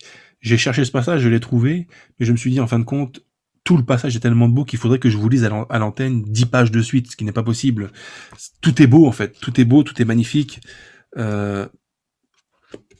Il faut absolument réconcilier nos contemporains enracinés avec Péguy. Je vous rappelle que Péguy est mort au Champ d'honneur, donc c'est quelque chose qui doit être noté, comme Alain Fournier, comme Psichari d'ailleurs. Donc c'est des gens qui n'ont pas seulement défendu la France en idée, ils l'ont défendu dans leur chair, ça leur a coûté la vie en fait. Ils font partie de ces martyrs des 14, ça impose le respect, et savoir aussi que Psichari, comme Péguy, ne sont pas seulement morts au Champ d'honneur, ils sont morts héroïquement. Dois-je vous rappeler que Péguy est mort en chargeant l'ennemi à main nue quasiment, parce qu'il y avait plus de munitions, ou presque plus de munitions, et il a été frappé d'une balle en courant quasiment à l'ennemi en fait, à la baïonnette quasiment. Donc on parle de gens qui n'étaient pas seulement des idéologues, des penseurs et des théoriciens. On parle de gens qui sont allés jusqu'au plus extrême retranchement de leur engagement. C'est pas des choses qu'on voit beaucoup de nos jours, c'est pas des choses qu'on verra dans un futur proche, je crois, malheureusement. Mais ces gens ont existé, il s'avère qu'en tant que ce qu'ils étaient et la façon qu'ils ont eu de quitter ce monde, ils sont des exemples d'abnégation et de jusqu'au boutisme pour nous. C'est impressionnant et c'est émouvant. Et il s'avère qu'ils étaient en plus des écrivains, des auteurs qui ont écrit des choses magnifiques. Je vais être très clair, on ne peut pas aujourd'hui se revendiquer, prétendre, formuler une critique du monde moderne, etc., sans passer par Péguy. Parce que en cette matière, il est un patron. Vous allez me dire, oui, enfin, Barrès c'était un patron tout à l'heure, maintenant c'est Péguy, Sturel radote. Non, Sturel est cohérent, puisque le projet de Sturel, c'est de rééditer à la délégation des siècles des gens qui sont des patrons dans leur domaine. Donc c'est normal qu'il n'y ait que des patrons. Donc il y a le haut du panier en fait. Donc Péguy c'est le haut du panier, Barrès c'est le haut du panier, et tous les gens qu'on publie c'est le haut du panier. C'est même l'engagement de la délégation des siècles. Donc voilà, Péguy, vous pouvez y aller. Donc si vous voulez que je vous donne le nombre de pages, éventuellement. 260 pages, donc c'est très intéressant, et je vais même rajouter quelque chose sur le Péguy que j'ai entre les mains. La partie l'argent, franchement, se lit avec une facilité déconcertante, tout comme l'argent suite, mais l'argent suite, si vous voulez, c'est quasiment un recueil d'aphorismes, en fait. C'est beaucoup de petits paragraphes, et ce que vous pouvez faire avec l'argent suite, c'est le picorer presque, c'est-à-dire que vous l'avez sous la main, à un moment donné vous prenez, vous l'ouvrez, vous lisez 2-3 paragraphes, 2-3 chapitres, 2-3 aphorismes, et c'est nourrissant intellectuellement et vitalement aussi. C'est très bien, donc vous pouvez soit le lire comme on lit un livre, soit le lire, le picorer en permanence comme de la poésie, mais Péguy était un poète également. Il était un poète au sens strict du terme, c'est-à-dire qu'il versifiait. Il a écrit des vers, il a écrit des volumes de poésie stricte, mais il faisait de la prose également, donc ça, l'argent suite, c'est typiquement de la prose, mais quand on est poète, donc c'est-à-dire que même quand on fait de la prose, c'est de la prose, mais c'est toujours très beau, c'est toujours très très léché, il n'y a aucun mot qui est là par hasard, il a un style particulier, il pratique la redondance volontaire, par exemple, Péguy. Il va parfois mettre plusieurs fois le même mot entre plusieurs virgules, on se dit, si nous, quand on fait ça, on se dit, mais non, mince, il y a redondance, c'est nul, il faut que je reformule, c'est pas beau. Quand Péguy le fait, Péguy, c'est Péguy, quoi. Péguy, c'est pas nous, donc Péguy, quand il le fait, alors que formellement parlant, académiquement parlant, on n'est pas censé faire de redondance dans une phrase, quand lui le fait, ben, cette phrase est un chef-d'œuvre, en fait. Enfin, on est poète ou on l'est pas, on est Péguy ou on l'est pas, et il s'avère que Péguy, c'est pour moi, c'est l'un des plus grands pamphlétaires de la langue française, et même l'un des plus grands prosateurs de la langue française. Souvenez-vous, cher Pierre, qu'on avait demandé un jour à Henri de Lesquin, sur la même antenne, qui étaient pour lui les grands auteurs en langue française. Et il avait cité Rousseau notamment. Et il avait dit, je crois, que Rousseau est l'un des plus grands génies de la prose en langue française. C'est totalement vrai. Et il faut rajouter Péguy, en fait. Dans un genre un peu particulier, un peu singulier. Péguy, vous reconnaissez Péguy tout de suite. Je parlais de Céline tout à l'heure. Vous ouvrez un livre, on vous dit pas ce que c'est, vous lisez trois phrases, vous avez reconnu que c'était Céline. Eh bien, théoriquement, lorsque vous ouvrez un Péguy, hop, vous l'ouvrez, vous lisez trois phrases, vous savez pas que c'est un Péguy, mais vous le devinez en fait. Il a un style bien à lui. Dois-je rappeler également que Péguy était un grand admirateur de Jeanne d'Arc. D'ailleurs, l'un de ses premiers livres publiés, c'était Jeanne d'Arc.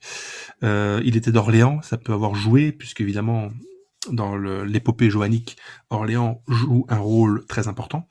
Et c'est très intéressant de savoir que Maurice Barrès était également dans un plaidoyer permanent en faveur de Jeanne d'Arc, mais Barrès, c'est l'homme de droite.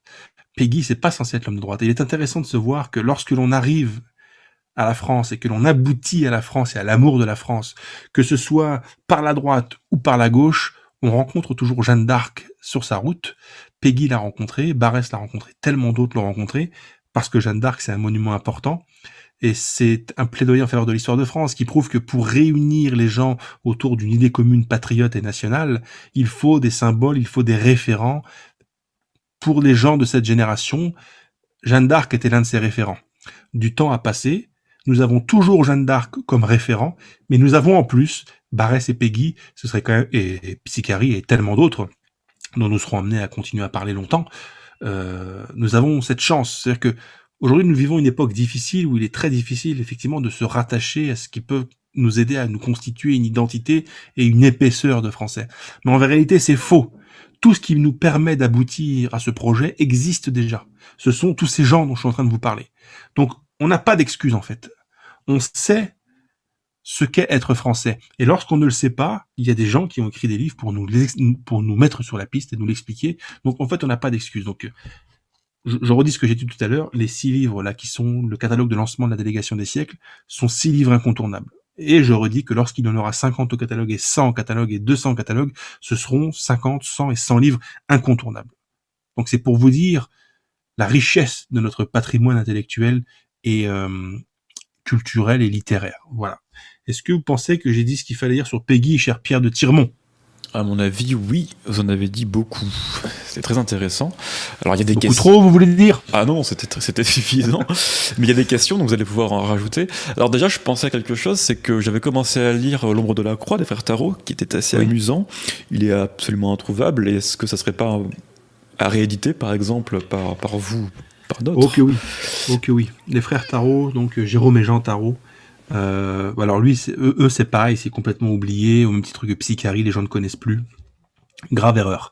Parce que les frères Tharaud, il faut absolument que les gens les connaissent, et effectivement, il est tout à fait prévu et envisagé. Là, je suis en train de me renseigner justement sur le volet strictement juridique, par rapport aux ayants droit, les délais de prescription du domaine public, etc. Mais il y a des livres des frères Tharaud qu'il faut absolument remettre en circulation, qui sont des bijoux littéraires, dont un en particulier, évidemment, qui s'appelle Notre Cher Péguy, et justement, parce qu'ils ont connu Péguy, je vous l'ai expliqué. Leur livre est absolument poignant. Ils ont écrit aussi Mes années chez Barrès, puisque l'un des deux frères Tharaud a été le secrétaire particulier de Barrès, etc., etc. Donc, immense bonhomme complètement oublié, mais à la Délégation des siècles, il est hors de question que les frères Tharaud restent oubliés plus longtemps. Donc, on va s'occuper d'eux. Mais est-ce que L'Ombre de la Croix n'est pas un peu trop sulfureux, comme on dit à propos de nos amis israélites? Effectivement, dans la tradition littéraire de cette époque, il n'était pas rare de croiser dans les livres des uns et des autres, hein, c'est pas que les frères Tharaud d'ailleurs, des passages qui effectivement aujourd'hui pourraient déplaire, compte tenu du fait que le champ de la liberté d'expression s'est quelque peu réduit, en particulier sur certains sujets et à propos de certaines communautés. Donc il faudrait effectivement, si c'est trop sulfureux, d'abord le faire lire, c'est pour vous dire où on en est quoi en 2021 en France, le faire relire par un avocat avant, pour que cet avocat nous confirme, oui, qu'on peut le mettre en circulation ou pas. On en est là, on est en France, en 2021, et avant de rééditer un livre des frères Tharaud qui a été publié il y a presque 100 ans, un peu moins, on doit d'abord le faire valider par un avocat, quoi. On en est vraiment là, quoi. Donc tous les livres des frères Tharaud ne seraient pas concernés par cette sensibilité, mais pour ceux qui le sont, pourquoi pas, on verra. Mais en attendant, il y a beaucoup d'autres choses des frères Tharaud à mettre dans la main des gens. Hein. Mais après, on peut, comme pour Mein Kampf, avoir une préface de Jonathan Sturel qui explique qu'évidemment, c'est dans son contexte qu'il faut comprendre cet ouvrage. Ouais, tout est possible. Tout est possible. Alors, une question de Frédéric Canteneau. Est-ce que le socialisme de Péguy a quelque chose à voir avec le syndicalisme jaune ? Alors, indirectement, oui, finalement, puisque l'une des caractéristiques du syndicalisme jaune, c'était qu'il était un syndicalisme non marxiste. Péguy n'était pas marxiste, nous l'avons d'ailleurs dit. Il n'était pas engagé dans une espèce de volonté de lutte des classes comme le syndicalisme rouge l'est.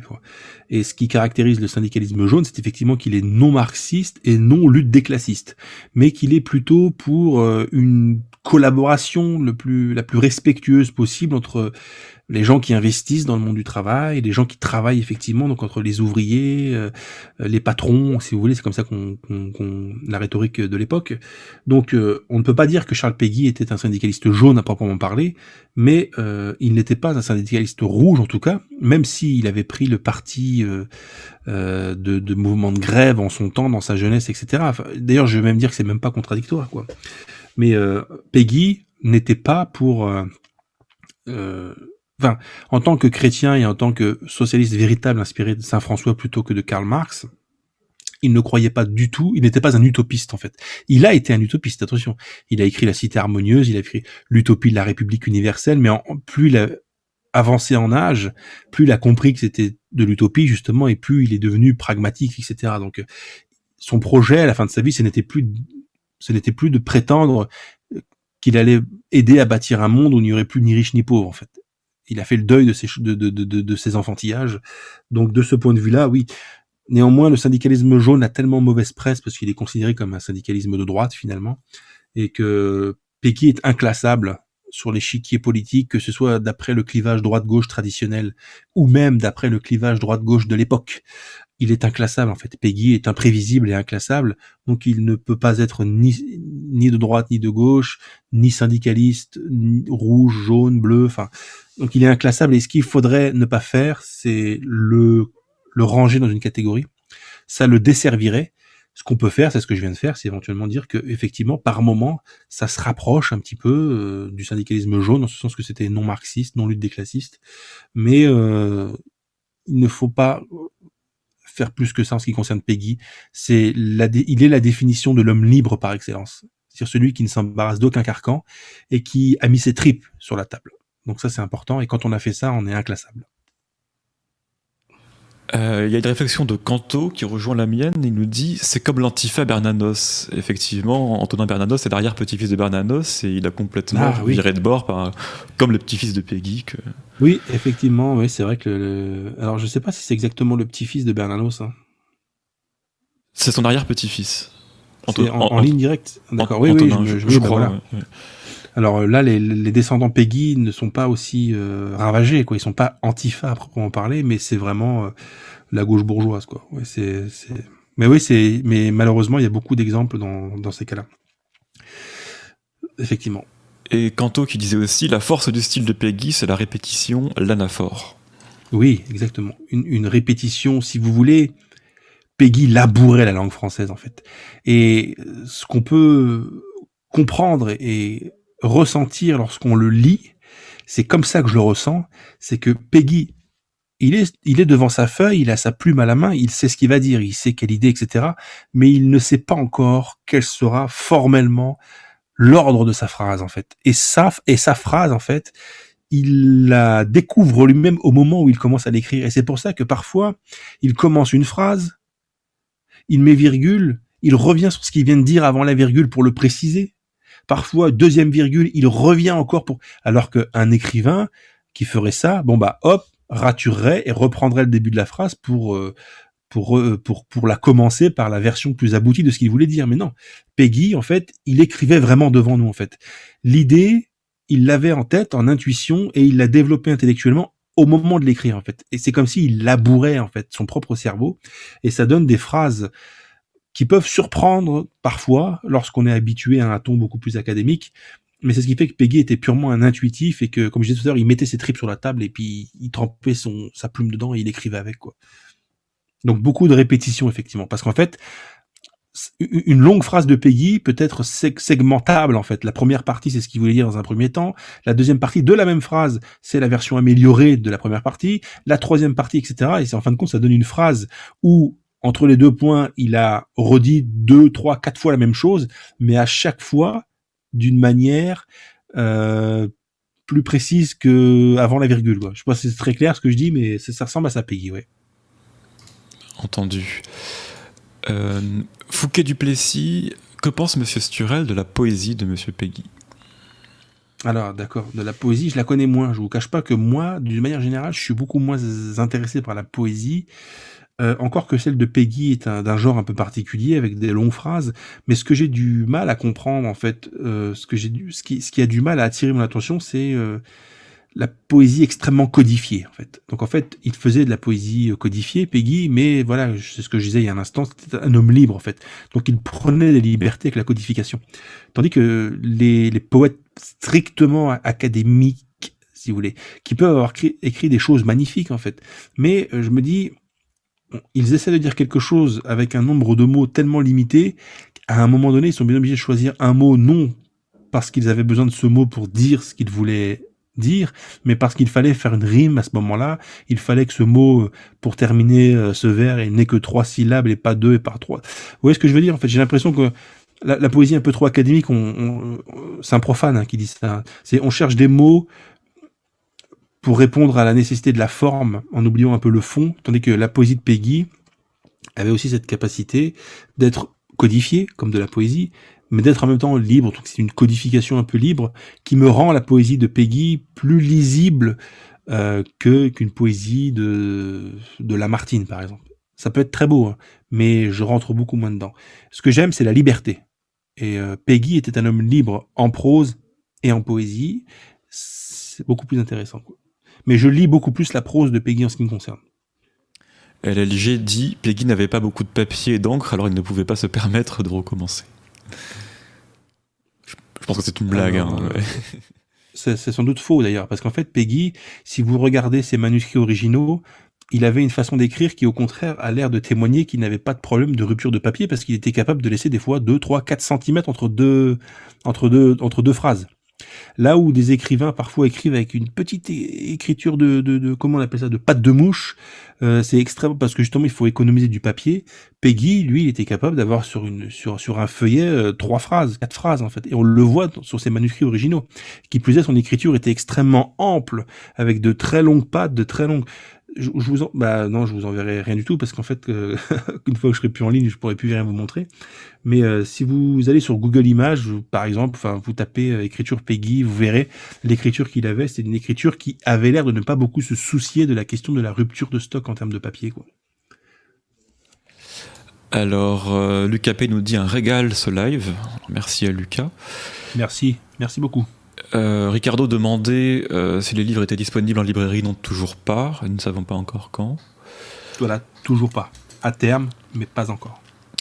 Lydia Chinaski voudrait un aperçu des futurs titres au catalogue, si vous le pouvez. Elle me demande de divulgacher. Exactement. Mais dois-je divulgacher? Je crois que non, hein.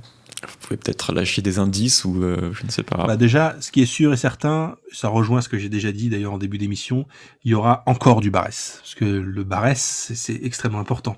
Il y aura évidemment, par exemple, la colline inspirée de Maurice Barrès, qui est l'un des autres gros monuments littéraires de Barrès. Ça, c'est sûr. Mais j'ai pas envie de, j'ai pas envie de divulgacher, en fait. Ne le faites pas, alors. Ne divulgachons pas. Mais ce sera toujours excellent. Dominique Thoba voudrait savoir s'il y aura d'autres textes de Psichari. Mais...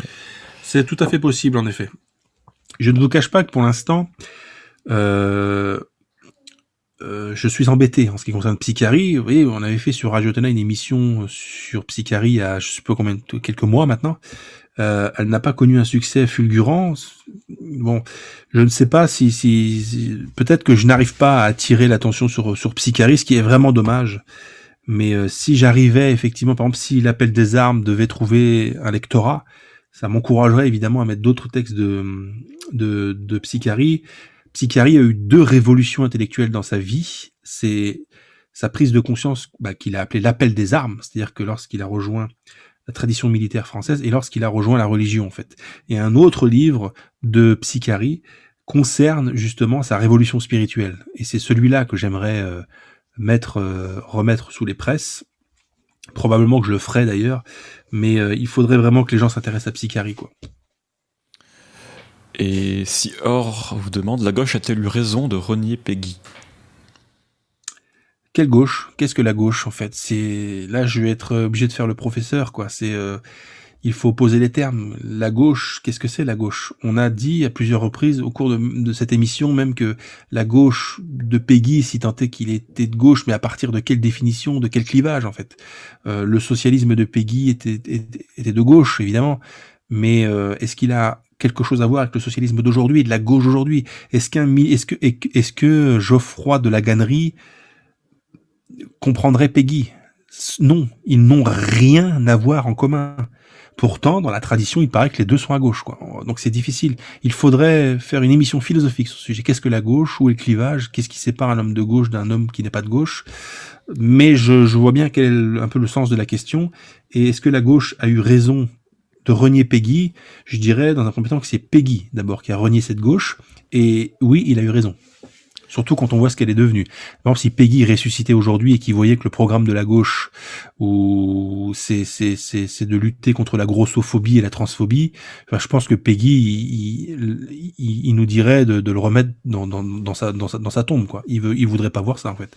Parce que malheureusement, le monde tel qu'il se déploie sous nos yeux aujourd'hui, c'est exactement le monde que Péguy avait craint. Vous devriez inviter Henri de Lesquin pour une émission sur la gauche. Oui, et sur la République. Je crois qu'on a des choses à dire sur ce sujet. D'ailleurs, Péguy a écrit La mystique républicaine, qui a été rééditée il y a quelques années par Lern. Alors, je ne sais pas si vous l'avez lu. Oui, effectivement. Oui, c'est d'ailleurs un pan important de la pensée de Péguy, justement. Il était très sensible à cette question de mystique. C'est même son dreyfusisme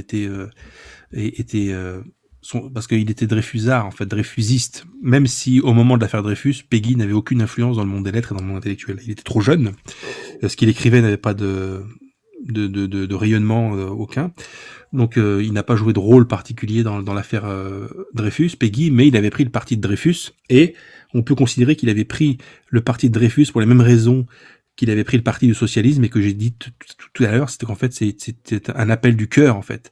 C'était un grand sensible et un idéaliste à ce moment-là de sa vie, en fait. Dans l'émission précédente, là, on parlait de Zola, on disait que Zola a pris le parti de Dreyfus par candeur, par naïveté, pour se dire, là, il y a un innocent qui est en train d'être broyé par l'industrie des coupables, donc je prends le parti de l'innocent. C'est un appel du cœur, ça vient des tripes, à tort ou à raison, mais c'est comme ça.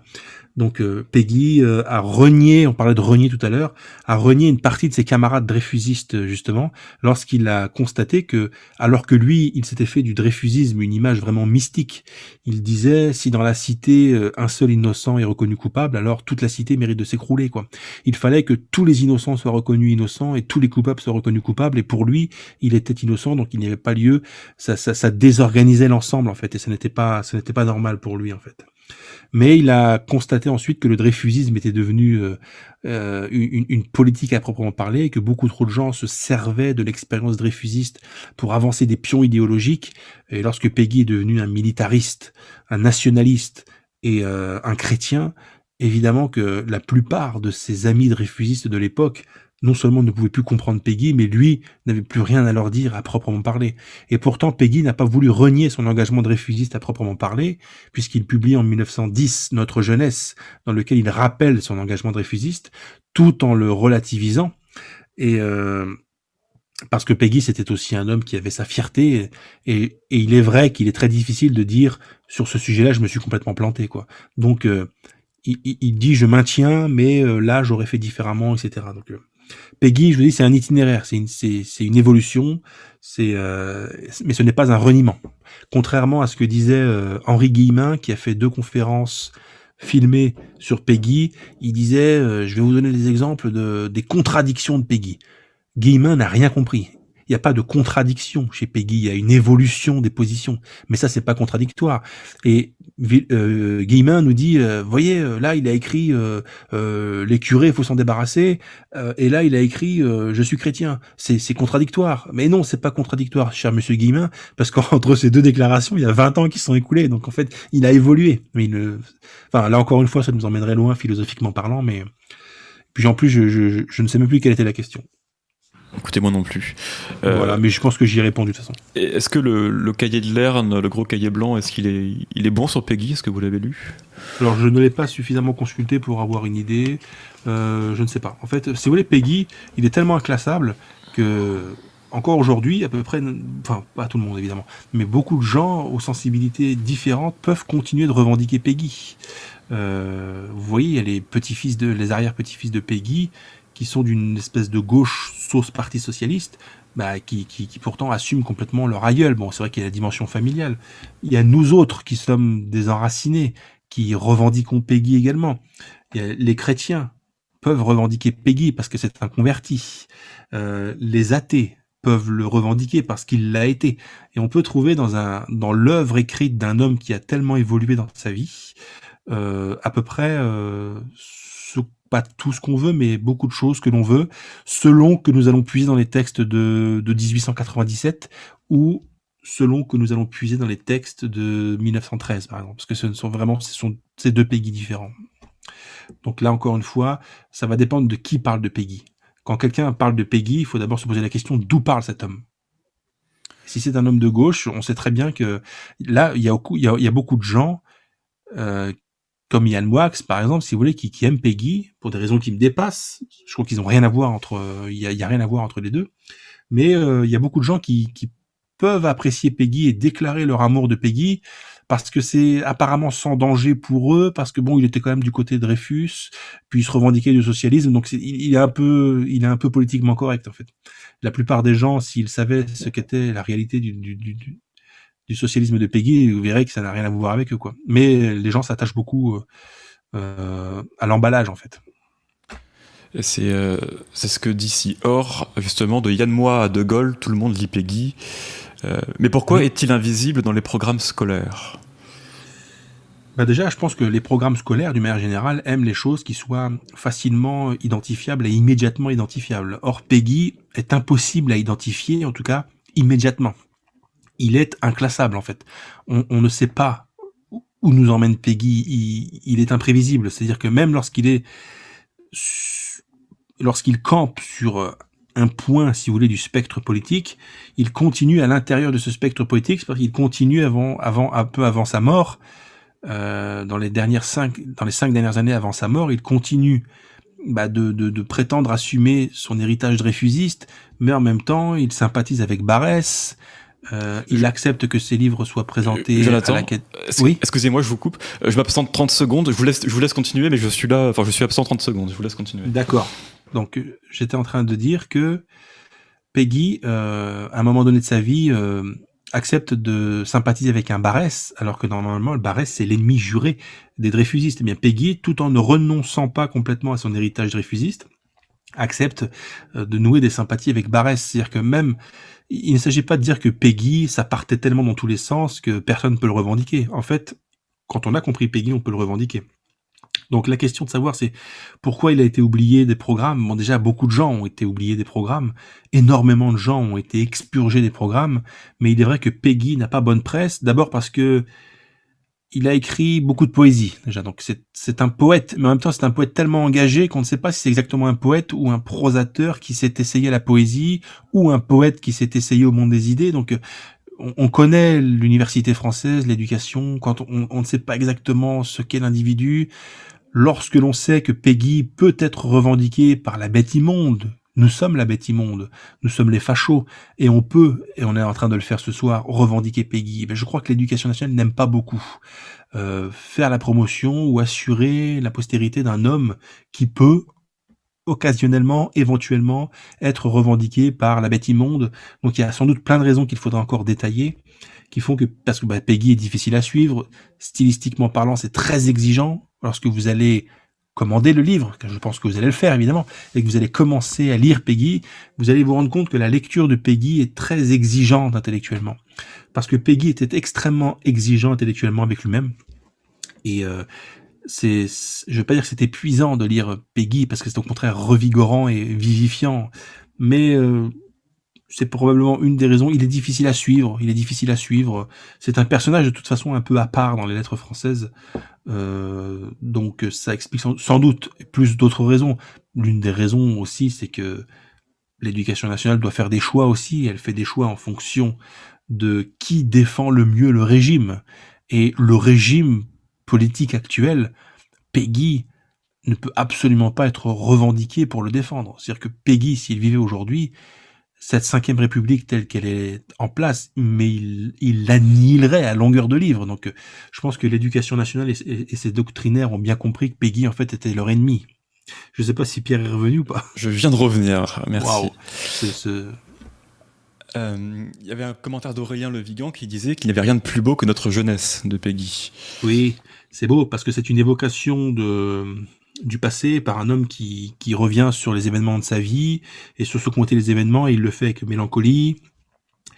Notre Jeunesse pourrait être une prochaine réédition également de La Délégation des Siècles, pourquoi pas. Entendu. Alors il n'y a plus de questions particulièrement. Bon.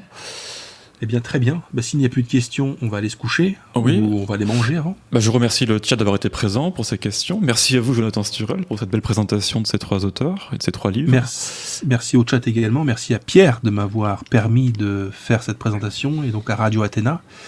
On peut toujours éventuellement rappeler que Radio Athéna, il faut mettre des pouces et s'abonner et rejoindre le canal Lesquin PNL sur Telegram, et éventuellement le canal Jonathan Sturel, et il faut que nous puissions nous retrouver tous en différents endroits si jamais un des endroits devait nous être sucré un jour. Donc voilà. Merci à tous. Je tiens à dire qu'il y a autant de pouces bleus que de personnes qui regardent le direct. Donc c'est excellent. Donc ça veut dire une adhésion totale, quoi. Exactement. Et on se dit à bientôt pour sans doute la suite, effectivement, de la présentation. De nos aventures. Tes aventures-là, tes ouvrages, ouais. Et puis, très bonne soirée. Impeccable. Excellente soirée au chat, et également excellente soirée à vous, Pierre. Je vous remercie et à bientôt. À bientôt.